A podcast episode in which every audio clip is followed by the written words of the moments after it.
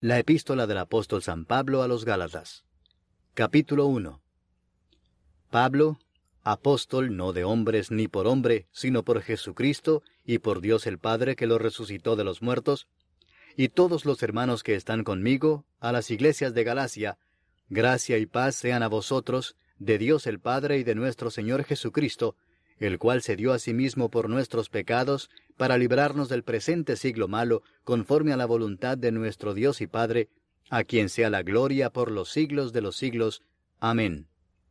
Estoy maravillado de que tan pronto os hayáis alejado del que os llamó por la gracia de Cristo para seguir un evangelio diferente.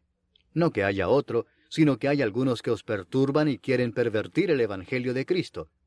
Mas si aún nosotros, o un ángel del cielo, os anunciare otro evangelio diferente del que os hemos anunciado, sea anatema. Como antes hemos dicho, también ahora lo repito, si alguno os predica diferente evangelio del que habéis recibido, sea anatema. Pues busco ahora el favor de los hombres o el de Dios. ¿O trato de agradar a los hombres? Pues si todavía agradara a los hombres, no sería siervo de Cristo. Mas os hago saber, hermanos, que el Evangelio anunciado por mí no es según hombre, pues yo ni lo recibí ni lo aprendí de hombre alguno, sino por revelación de Jesucristo. Porque ya habéis oído acerca de mi conducta en otro tiempo en el judaísmo, que perseguía sobremanera a la iglesia de Dios y la asolaba. Y en el judaísmo aventajaba a muchos de mis contemporáneos en mi nación, siendo mucho más celoso de las tradiciones de mis padres. Pero cuando agradó a Dios, que me apartó desde el vientre de mi madre y me llamó por su gracia, revelar a su Hijo en mí, para que yo le predicase entre los gentiles, no consulté enseguida con carne y sangre, ni subí a Jerusalén a los que eran apóstoles antes que yo, sino que fui a Arabia y volví de nuevo a Damasco. Después, pasados tres años, subí a Jerusalén para ver a Pedro y permanecí con él quince días, pero no vi a ningún otro de los apóstoles, sino a Jacobo, el hermano del Señor. En esto que os escribo, he aquí delante de Dios que no miento. Después fui a las regiones de Siria y de Cilicia, y no era conocido de vista a las iglesias de Judea que eran en Cristo. Solamente oían decir, aquel que en otro tiempo nos perseguía, ahora predica la fe que en otro tiempo asolaba. Y glorificaban a Dios en mí. Capítulo 2. Después, pasados catorce años, subí otra vez a Jerusalén con Bernabé, llevando también conmigo a Tito. Pero subí según una revelación, y para no correr o haber corrido en vano, expuse en privado a los que tenían cierta reputación el Evangelio que predico entre los gentiles. Mas ni aun Tito, que estaba conmigo, con todo y ser griego, fue obligado a circuncidarse. Y esto a pesar de los falsos hermanos introducidos a escondidas, que entraban para espiar nuestra libertad que tenemos en Cristo Jesús para reducirnos a esclavitud, a los cuales ni por un momento accedimos a someternos, para que la verdad del Evangelio permaneciese con vosotros. Pero de los que tenían reputación de ser algo, lo que hayan sido en otro tiempo nada me importa, Dios no hace acepción de personas, a mí pues los de reputación nada nuevo me comunicaron. Antes por el contrario, como vieron que me había sido encomendado el Evangelio de la incircuncisión, como a Pedro el de la circuncisión, pues el que actuó en Pedro para el apostolado de la circuncisión, actuó también en mí para con los gentiles, y reconociendo la gracia que me había sido dada, Jacobo, Cefas y Juan, que eran considerados como columnas, nos dieron a mí y a Bernabé la diestra en señal de compañerismo, para que nosotros fuésemos a los gentiles y ellos a la circuncisión. Solamente nos pidieron que nos acordásemos de los pobres, lo cual también procuré con diligencia hacer. Pero cuando Pedro vino a Antioquía, le resistí cara a cara, porque era de condenar. Pues antes que viniesen algunos de parte de Jacobo, comía con los gentiles. Pero después que vinieron, se retraía y se apartaba porque tenía miedo de los de la circuncisión. Y en su simulación participaban también los otros judíos, de tal manera que aún Bernabé fue también arrastrado por la hipocresía de ellos. Pero cuando vi que no andaban rectamente conforme a la verdad del Evangelio, dije a Pedro delante de todos, Si tú, siendo judío, vives como los gentiles y no como judío, ¿por qué obligas a los gentiles a judaizar? Nosotros, judíos de nacimiento y no pecadores de entre los gentiles, sabiendo que el hombre no es justificado por las obras de la ley, sino por la fe de Jesucristo, nosotros también hemos creído en Jesucristo para ser justificados por la fe de Cristo y no por las obras de la ley, por cuanto por las obras de la ley nadie será justificado. Y si buscando ser justificados en Cristo, también nosotros somos hallados pecadores, ¿es por eso Cristo ministro de pecado? En ninguna manera. Porque si las cosas que destruí, las mismas vuelvo a edificar, transgresor me hago. Porque yo por la ley soy muerto para la ley, a fin de vivir para Dios. Con Cristo estoy juntamente crucificado, y ya no vivo yo, mas vive Cristo en mí. Y lo que ahora vivo en la carne, lo vivo en la fe del Hijo de Dios, el cual me amó y se entregó a sí mismo por mí. No desecho la gracia de Dios, pues si por la ley fuese la justicia, entonces por demás murió Cristo. Capítulo 3 Oh Gálatas insensatos, ¿quién os fascinó para no obedecer a la verdad, a vosotros ante cuyos ojos Jesucristo fue ya presentado claramente entre vosotros como crucificado. Esto solo quiero saber de vosotros. ¿Recibisteis el Espíritu por las obras de la ley o por el oír con fe? ¿Tan necios sois? Habiendo comenzado por el Espíritu, ¿ahora vais a acabar por la carne?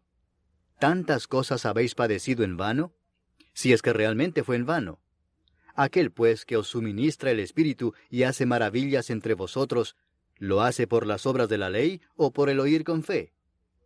Así Abraham creyó a Dios y le fue contado por justicia. Sabed, por tanto, que los que son de fe, estos son hijos de Abraham.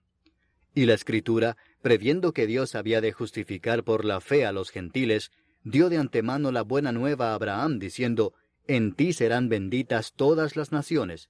De modo que los de la fe son bendecidos con el creyente Abraham porque todos los que dependen de las obras de la ley están bajo maldición, pues escrito está, Maldito todo aquel que no permaneciere en todas las cosas escritas en el libro de la ley para hacerlas. Y que por la ley ninguno se justifica para con Dios es evidente, porque el justo por la fe vivirá. Y la ley no es de fe, sino que dice, el que hiciere estas cosas vivirá por ellas. Cristo nos redimió de la maldición de la ley, hecho por nosotros maldición, porque está escrito, maldito todo el que es colgado en un madero, para que en Cristo Jesús la bendición de Abraham alcanzase a los gentiles, a fin de que por la fe recibiésemos la promesa del Espíritu. Hermanos, hablo en términos humanos. Un pacto, aunque sea de hombre, una vez ratificado, nadie lo invalida ni le añade. Ahora bien, a Abraham fueron hechas las promesas y a su simiente. No dice y a las simientes, como si hablase de muchos, sino como de uno, y a tu simiente, la cual es Cristo. Esto pues digo, el pacto previamente ratificado por Dios para con Cristo, la ley que vino cuatrocientos treinta años después no lo abroga para invalidar la promesa. Porque si la herencia es por la ley, ya no es por la promesa. Pero Dios la concedió a Abraham mediante la promesa. Entonces, ¿para qué sirve la ley? fue añadida a causa de las transgresiones hasta que viniese la simiente a quien fue hecha la promesa, y fue ordenada por medio de ángeles en mano de un mediador. Y el mediador no lo es de uno solo, pero Dios es uno. Luego la ley es contraria a las promesas de Dios? En ninguna manera, porque si la ley dada pudiera vivificar, la justicia fuera verdaderamente por la ley. Mas la escritura lo encerró todo bajo pecado, para que la promesa que es por la fe en Jesucristo fuese dada a los creyentes. Pero antes que viniese la fe, estábamos confinados bajo la ley, encerrados para aquella fe que iba a ser revelada. De manera que la ley ha sido nuestro ayo para llevarnos a Cristo, a fin de que fuésemos justificados por la fe. Pero venida la fe, ya no estamos bajo ayo, pues todos sois hijos de Dios por la fe en Cristo Jesús porque todos los que habéis sido bautizados en Cristo, de Cristo estáis revestidos. Ya no hay judío ni griego, no hay esclavo ni libre, no hay varón ni mujer, porque todos vosotros sois uno en Cristo Jesús. Y si vosotros sois de Cristo, ciertamente linaje de Abraham sois, y herederos según la promesa. Capítulo 4. Pero también digo, entre tanto que el heredero es niño, en nada difiere del esclavo, aunque es señor de todo, sino que está bajo tutores y curadores hasta el tiempo señalado por el Padre.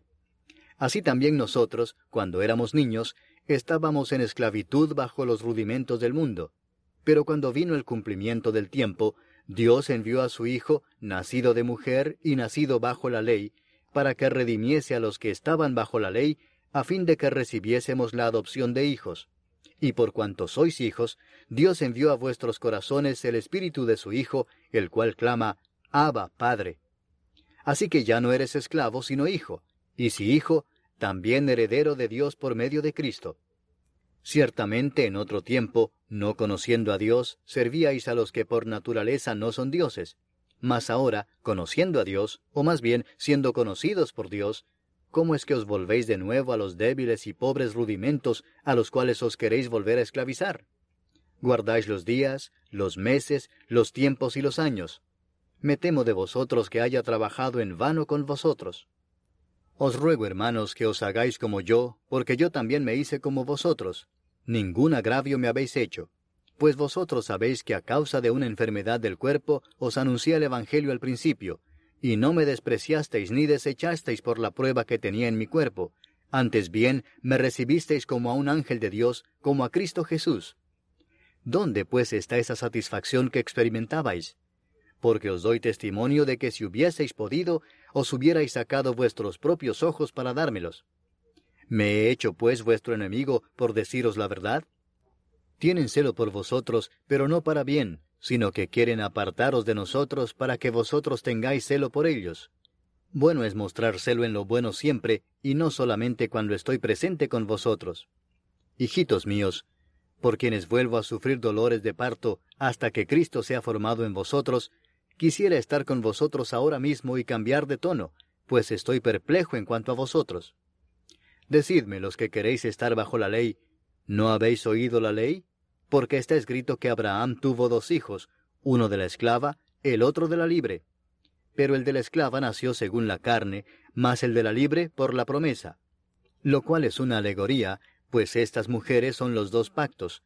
El uno proviene del monte Sinaí, el cual da hijos para esclavitud, este es Agar. Porque Agar es el monte Sinaí en Arabia y corresponde a la Jerusalén actual, pues ésta, junto con sus hijos, está en esclavitud. Mas la Jerusalén de arriba, la cual es madre de todos nosotros, es libre. Porque está escrito, Regocíjate, oh estéril, tú que no das a luz, prorrumpe en júbilo y clama, tú que no tienes dolores de parto, porque más son los hijos de la desolada que de la que tiene marido. Así que, hermanos, nosotros, como Isaac, somos hijos de la promesa. Pero como entonces el que había nacido según la carne perseguía al que había nacido según el Espíritu, así también ahora. Mas, ¿qué dice la Escritura? Echa fuera a la esclava y a su hijo, porque no heredará el hijo de la esclava con el hijo de la libre.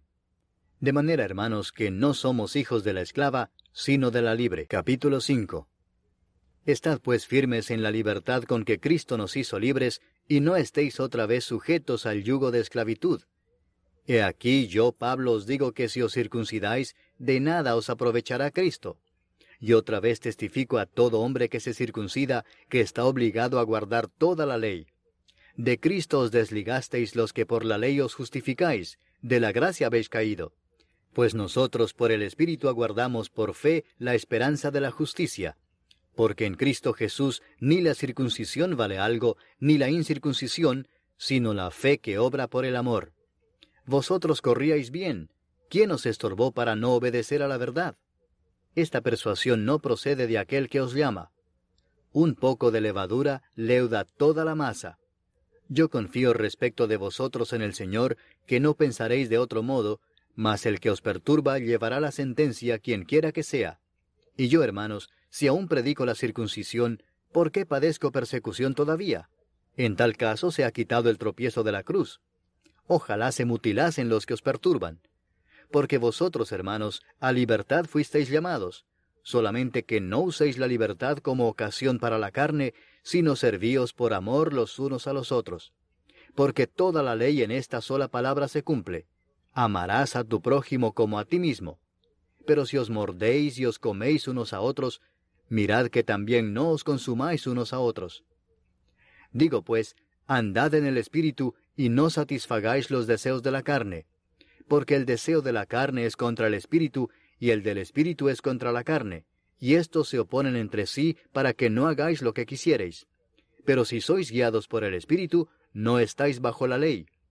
Y manifiestas son las obras de la carne que son adulterio, fornicación, inmundicia, lascivia, idolatría, hechicerías, enemistades, pleitos, celos, iras, contiendas, disensiones, herejías, envidias, homicidios, borracheras, orgías y cosas semejantes a estas, acerca de las cuales os amonesto, como ya os lo he dicho antes, que los que practican tales cosas no heredarán el reino de Dios.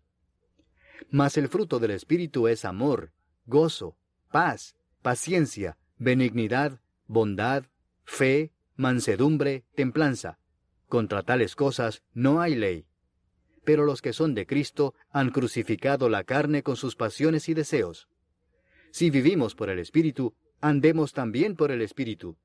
No nos hagamos vanagloriosos, irritándonos unos a otros, envidiándonos unos a otros. Capítulo 6 Hermanos, si alguno fuere sorprendido en alguna falta, vosotros que sois espirituales, restauradle con espíritu de mansedumbre, considerándote a ti mismo, no sea que tú también seas tentado. Sobrellevad los unos las cargas de los otros, y cumplid así la ley de Cristo. Porque el que se cree ser algo no siendo nada, a sí mismo se engaña. Así que cada uno someta a prueba su propia obra, y entonces tendrá motivo de gloriarse solo respecto de sí mismo y no en otro, porque cada uno llevará su propia carga. El que es enseñado en la palabra, haga partícipe de toda cosa buena al que lo instruye. No os engañéis, Dios no puede ser burlado, pues todo lo que el hombre sembrare, eso también segará. Porque el que siembra para su carne, de la carne segará corrupción, mas el que siembra para el Espíritu, del Espíritu segará vida eterna. No nos cansemos, pues, de hacer bien, porque a su tiempo segaremos si no desmayamos. Así que, según tengamos oportunidad, hagamos bien a todos y mayormente a los de la familia de la fe. Mirad con cuán grandes letras os escribo de mi propia mano. Todos los que quieren agradar en la carne, estos os obligan a que os circuncidéis, solamente para no padecer persecución a causa de la cruz de Cristo, porque ni aun los mismos que se circuncidan guardan la ley, pero quieren que vosotros os circuncidéis para gloriarse en vuestra carne. Pero lejos esté de mí gloriarme, sino en la cruz de nuestro Señor Jesucristo, por quien el mundo me es crucificado a mí y yo al mundo. Porque en Cristo Jesús ni la circuncisión vale nada, ni la incircuncisión, sino una nueva creación.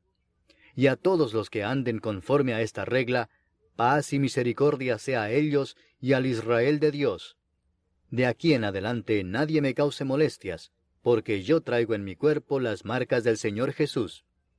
Hermanos, la gracia de nuestro Señor Jesucristo sea con vuestro espíritu. Amén.